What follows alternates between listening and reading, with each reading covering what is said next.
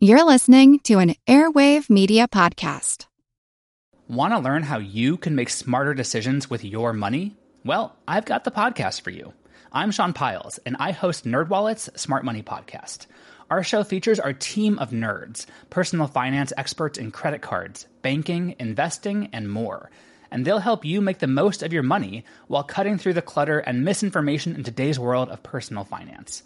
You'll get clarity on strategies to help you build your wealth, invest wisely, shop for financial products, and plan for major life events. Listen to NerdWallet's Smart Money Podcast wherever you get your podcasts.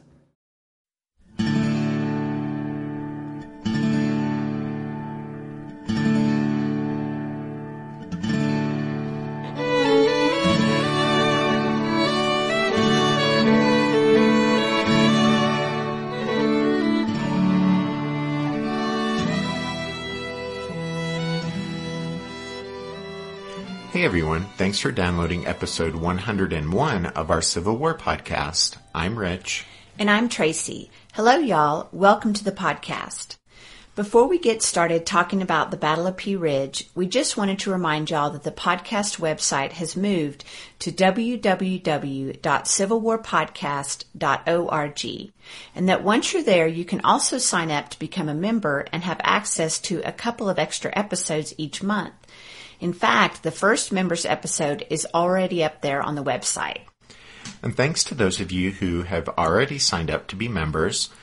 And someone actually suggested we come up with a clever name for those of you who support the podcast by becoming members. Like, for example, Jimmy Buffett fans are known as parrot heads. Or Swifties are Taylor Swift fans.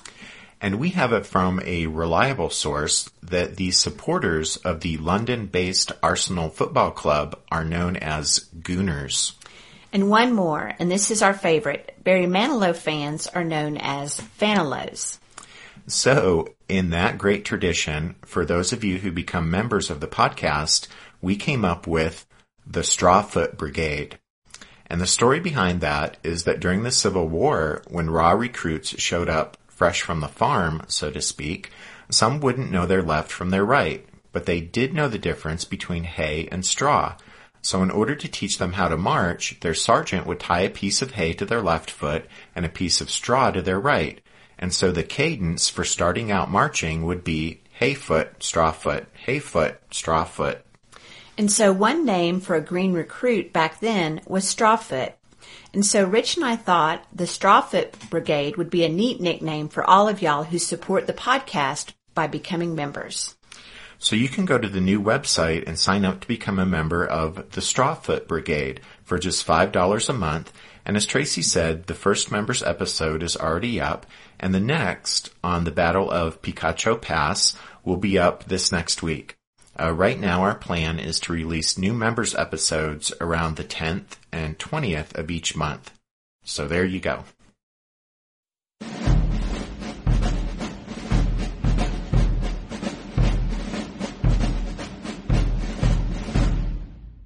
The Battle of Pea Ridge took place in northwest Arkansas in early March 1862, just up the road from my hometown of Fayetteville. Pea Ridge, or Elkhorn Tavern as it was also known, is a really interesting battle for a number of reasons. It's one of the rare major Civil War battles where the Confederates outnumbered the Federals. Also noteworthy was the ethnic composition of that Confederate force, as there was a substantial contingent of American Indian troops that participated in the battle. And then there was also an unusual amount of maneuvering and movement prior to and during the battle. In fact, Pea Ridge was one of the rare instances when one side had to completely change front as the federal commander had to turn his force completely around from initially facing south to face northward.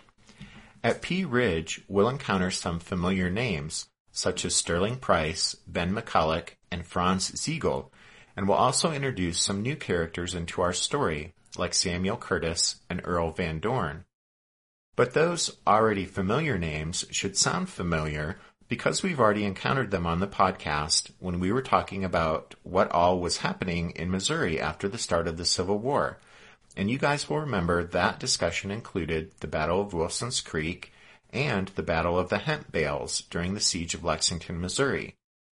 And really, all of that is relevant now because any discussion of the Battle of Pea Ridge, even though the battle took place in northwest Arkansas, but any discussion of Pea Ridge really needs to start with what was happening up in Missouri after those events we've already covered here on the podcast. As y'all will recall, in spite of their victory at Wilson's Creek in southwest Missouri in August 1861, Missouri State Guard General Sterling Price and Confederate Army General Ben McCulloch had continued to squabble over strategy and other matters. And so after Wilson's Creek, McCulloch had taken his Confederate troops back to northwest Arkansas, while Price had taken his state guardsmen north to the Missouri River town of Lexington, where in September 1861 he had successfully laid siege to the isolated Union force defending the place. But soon afterward, when a strong federal column from St. Louis advanced against him, Price couldn't hold Lexington and he was forced to withdraw back the way he had come to Springfield in the southwest corner of the state. After withdrawing back to the southwest corner of the state, and while he was awaiting further developments, Price learned that Governor on the Run, Claiborne Fox Jackson, had assembled a rump session of the legislature in Neosho, and that pro-Confederate legislature had approved an ordinance of secession. The legitimacy of all this was sketchy to say the least, but it was enough to satisfy the Confederate government up in Richmond, and it added Missouri's star to the Confederacy's flag in late November. Jefferson Davis's solution to the problem of the bad blood between Price and McCulloch and their reluctance to cooperate was to create a new Trans-Mississippi district and place a Confederate major general over them both. The commander of this new military district would be a West Pointer whose resume included the professional military background that both McCulloch and Price lacked. The new Confederate commander was Earl Van Dorn. In his book, the Battle of Pea Ridge, the Civil War Fight for the Ozarks, James R. Knight writes, quote, To most observers, Earl Van Dorn would have seemed the very picture of mid-19th century Southern manhood. The cultured gentleman, the dashing cavalier, and the natural-born warrior all rolled into one. At five foot eight, with sandy hair and piercing blue eyes, he made a strong impression on the men he commanded, as well as on the many beautiful women who crossed his path, a fact that was not at all lost on him. Consequently, he had a well-earned reputation as an aggressive, some would say rash, commander, as well as something of a ladies' man. Earl Van Dorn was born in 1820 in Mississippi.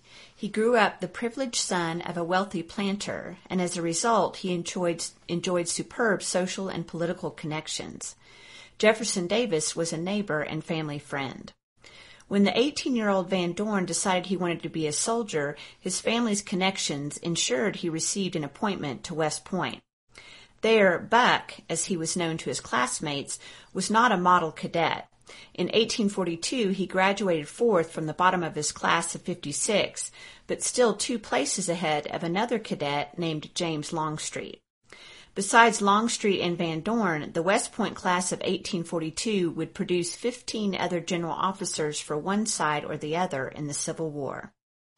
Van Dorn saw extensive service during the Mexican-American War, and in the fighting for the enemy capital, he was twice wounded. He was promoted to first lieutenant in 1847, and he was breveted captain and major. After the war with Mexico, Van Dorn served in the West. Promoted to captain in 1855, he served in the 2nd Cavalry on the Texas frontier under Albert Sidney Johnston and Robert E. Lee. In 1858, he was badly wounded while fighting Comanches. In June 1860, he was promoted to major. But when his home state of Mississippi seceded from the Union, Van Dorn resigned from the U.S. Army and was appointed a brigadier general of Mississippi State Troops. Then, in March 1861, he accepted a commission as a colonel in the new Confederate Army. He was posted to the Department of Texas. Van Dorn was promoted to brigadier general in June and to major general in September. After a brief stint in the East, he was assigned command of the newly created Trans-Mississippi District. But Earl Van Dorn was not Jefferson Davis's first choice. It was only after Henry Heth and Braxton Bragg turned down the appointment that the Confederate president turned to Van Dorn. Arriving in Little Rock, Arkansas on January 29, 1862, Van Dorn assumed command of the new military district, and one of his first tasks was to mediate the long-running dispute between his two principal subordinates, McCulloch and Price. Once he got the two bickering officers to cooperate, Van Dorn wanted to take action to reverse the recent Confederate setbacks up in Missouri. In fact, Earl Van Dorn even had high hopes of crushing the Federals in Missouri so decisively that he could go on to take the biggest prize of all, St. Louis.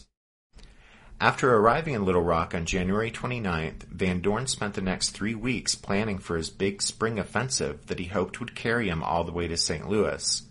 He informed Sterling Price, who was at Springfield, that the Missourians would be reinforced, and that with at least 15,000 men, the army would go on the offensive against the Federals on March 20th.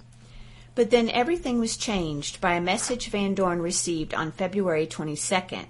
The message said that 10 days earlier, Price had abandoned Springfield and fallen back before an advancing Union force. In fact, Price and his state guardsmen had withdrawn from Missouri altogether and had fallen back all the way to northwest Arkansas. Price was now south of Fayetteville, settling into an encampment just a stone's throw from where McCulloch's Confederates had established their winter camp. In his book, Knight explains that, quote, after the initial shock of the message, Van Dorn began to see this development as an opportunity in disguise. The Federals had unintentionally concentrated Van Dorn's forces for him by driving Price and the Missouri State Guard into Arkansas and into the arms of McCulloch's Confederate Army. The Federals now sat in camp about 15 miles north of Fayetteville, with only one road connecting them to their support back in Missouri. With the combined forces of Price and McCulloch, Van Dorn now had a chance to destroy that Federal army. That would make him master of northwest Arkansas and southwest Missouri and put him well on his way to his dream of capturing St. Louis. He made plans to leave immediately for the Confederate camps more than 200 miles away to lead his new army in person.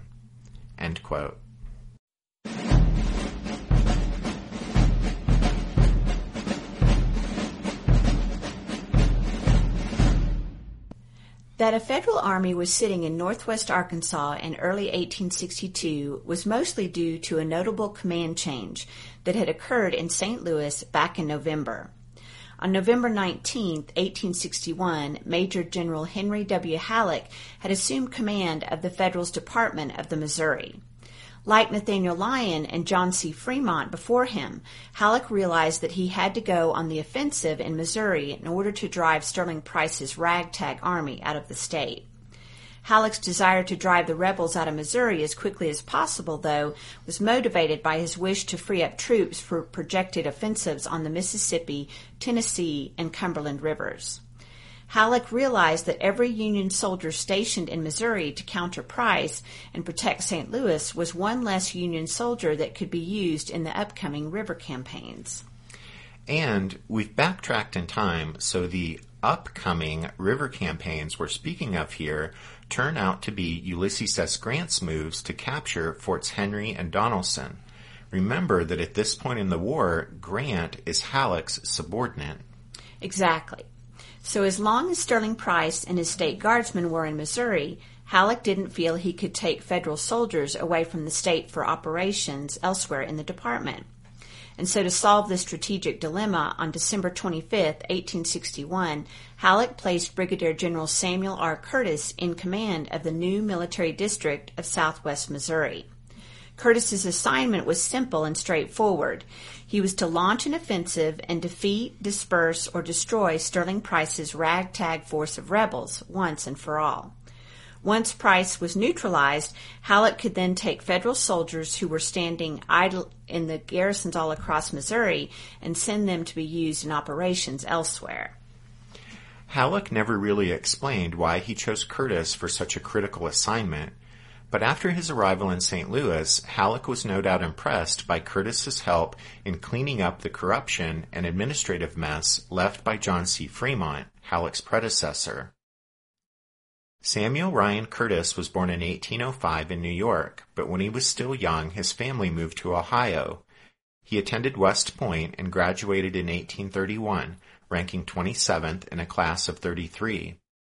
After graduation, he was assigned to the 7th U.S. Infantry Regiment, but he resigned his commission after only one year of service and returned to Ohio, studied law, and was admitted to the bar in Zanesville.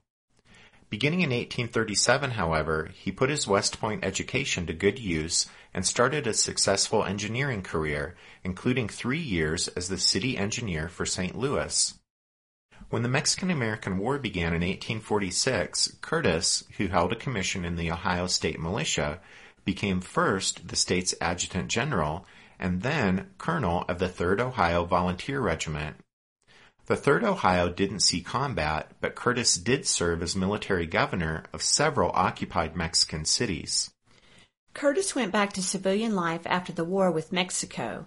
In fact, he returned to practicing law after moving west to Iowa.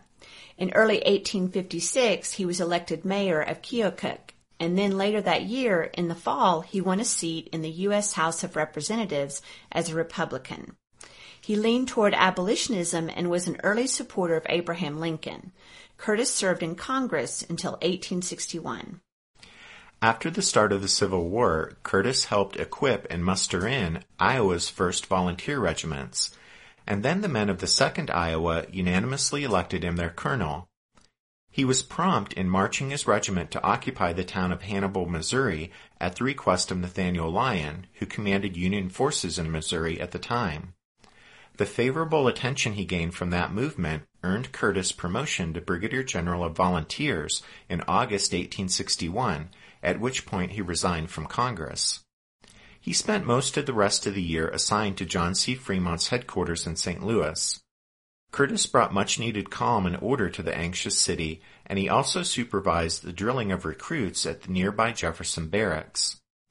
And it was in December, after Fremont's ouster, that new department commander Henry Halleck assigned Curtis to command the newly created military district of southwest Missouri, with orders to launch an offensive and defeat, disperse, or destroy Sterling Price's ragtag force of rebels once and for all.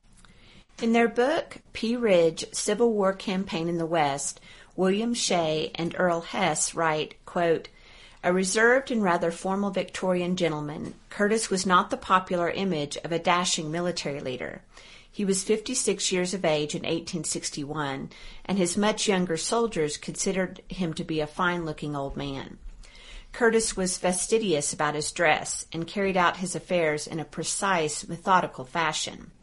Beneath the stiff, fussy Victorian exterior, however, was an aging West Pointer who deeply desired military distinction, but was far too proper to promote himself publicly or privately.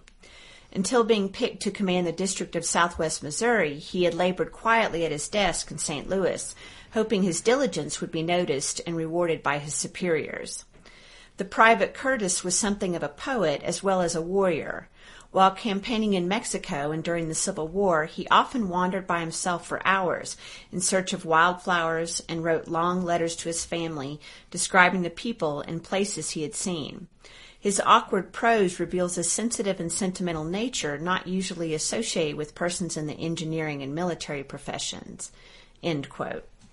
Shea and Hess go on to explain that Curtis was tremendously excited about his new assignment, and he immediately left St. Louis to establish his headquarters at Rolla, the railhead that was the obvious starting point for any offensive into southwest Missouri. Curtis arrived in Rolla the day after Christmas with orders from Halleck in his pocket, but he straightway ran into a problem by the name of Franz Sigel. Sigel had been in command of all the federal troops assembling in Rolla, and when Curtis showed up, Sigel threw a hissy fit and resigned rather than be demoted to a mere division commander. Since many of the men in Rolla were German immigrants from St. Louis who were personally devoted to Sigel, his resignation was no small matter, and in fact became a full-blown political incident. But in the end, he was persuaded to withdraw his resignation and serve as Curtis's second in command. Curtis and Sigel worked together fairly well after that rocky start, but their relations were never exactly friendly, and their supporters, Curtis's who were mostly Iowans and Sigel's who were mostly Germans, formed two mutually antagonistic cliques within the small army of the Southwest, as Curtis's force was called.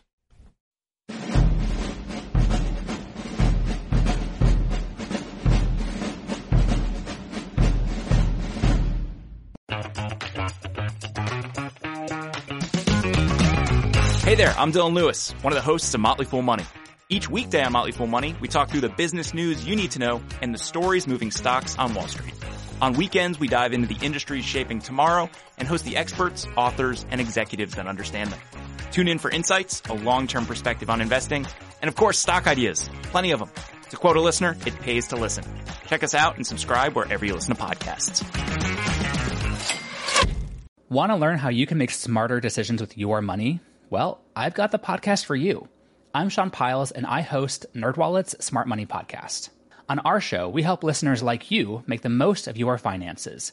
I sit down with NerdWallet's team of nerds, personal finance experts in credit cards, banking, investing, and more. We answer your real-world money questions and break down the latest personal finance news. The nerds will give you the clarity you need by cutting through the clutter and misinformation in today's world of personal finance. We don't promote get rich quick schemes or hype unrealistic side hustles. Instead, we offer practical knowledge that you can apply in your everyday life. You'll learn about strategies to help you build your wealth, invest wisely, shop for financial products, and plan for major life events. And you'll walk away with the confidence you need to ensure that your money is always working as hard as you are. So turn to the nerds to answer your real world money questions and get insights that can help you make the smartest financial decisions for your life. Listen to NerdWallet's Smart Money Podcast wherever you get your podcasts. Meanwhile, Sterling Price had established an advanced position north of Springfield, but because of the growing Union strength at Rolla, he gave up his forward camp and withdrew south to Springfield, arriving there on December 22nd. When the news of Price's withdrawal to Springfield reached the Federals, Halleck at first thought the rebels were retreating even farther south, and he ordered Curtis to send out a force of cavalry to harass the enemy. But it soon became apparent that Price was settling in at Springfield rather than retreating even farther south. So on January 13, 1862, Halleck ordered Curtis forward to pressure the rebels. Over the next two weeks, Curtis advanced 60 some miles from Rolla to Lebanon, marching along the Telegraph Road, which was the main route to Springfield and down into Arkansas. At Lebanon, Curtis organized the Army of the Southwest, placing the German American units into two divisions, with the 1st Division commanded by Colonel Peter Osterhaus and the 2nd Division under Brigadier General Alexander Asboth. Sigel was in overall command of these two divisions.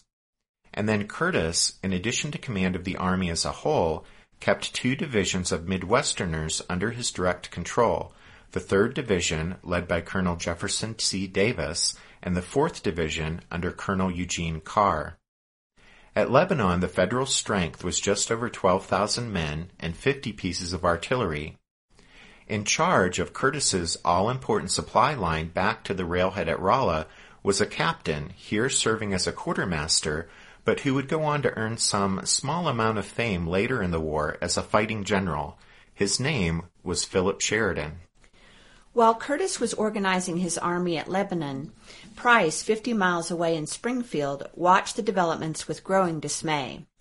Price didn't want to have to retreat south into Arkansas in the dead of winter, but he could muster barely 7,000 men and knew he had little chance of holding Springfield and southwest Missouri if the Federals made a determined advance. Unfortunately for Price, the Federals soon did indeed make a determined advance.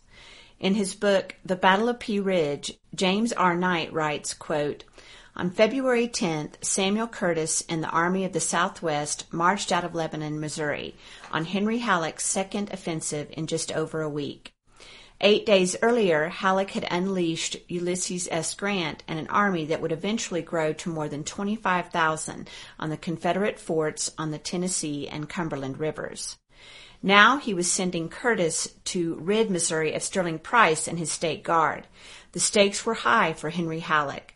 Defeat of either of these armies would deal perhaps a fatal blow to his carefully constructed career. As he had told Grant, he now told Curtis, failure was not an option. By February 12th, Curtis was only eight miles from Springfield, and Price, having waited until the last minute, hastily abandoned the town that night and slipped away, beginning a hundred mile retreat back into the Boston Mountains of northwest Arkansas. The Federals moved into Springfield and then rested all day on February 13th, but the next day Curtis set off after Price.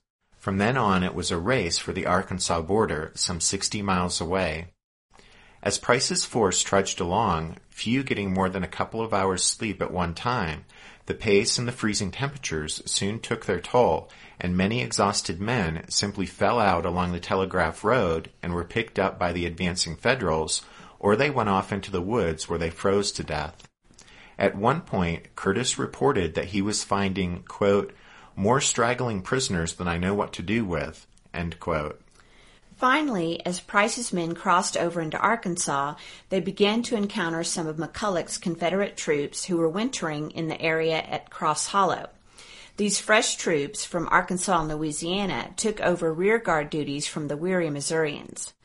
The next day, February 17th, the Confederates and some of the Missourians took up a blocking position along the Telegraph Road on some ground owned by a local farmer named James Dunnigan.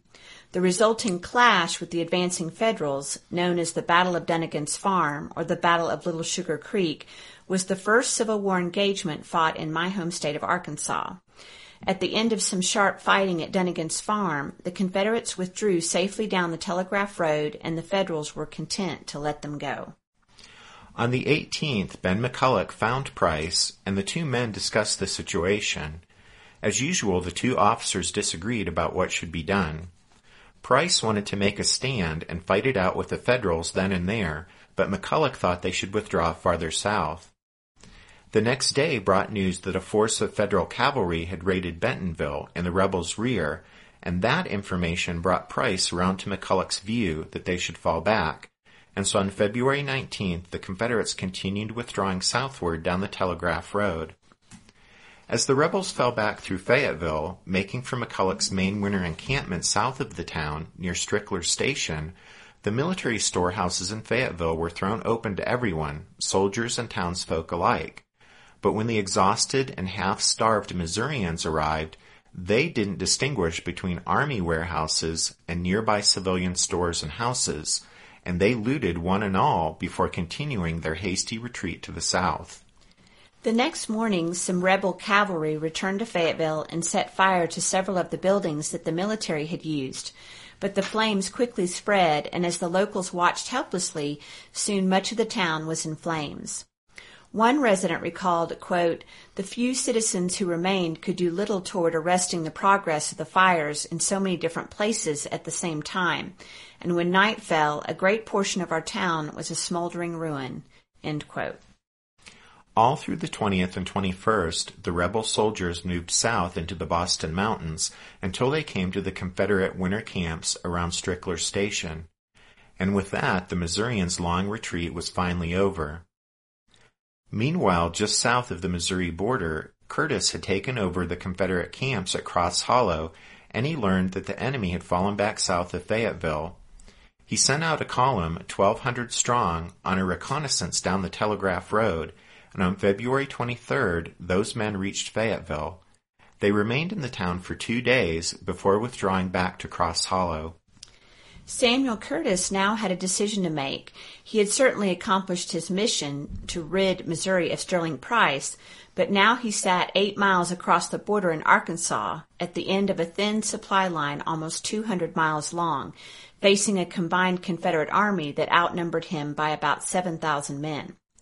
Curtis had to decide whether he should stay in northwest Arkansas and risk being cut off by a superior Confederate force, or whether he should fall back to the relative safety of Missouri and declare his mission accomplished. By the first week of March, Curtis had made his decision. He would not give up his foothold in enemy territory, and having made that decision, he knew the Confederates would have to react to it. And so the story we'll cover over the next couple, or several, episodes will be the story of the Confederates' reaction as Samuel Curtis and Earl Van Dorn battle for control of northwest Arkansas and southwest Missouri.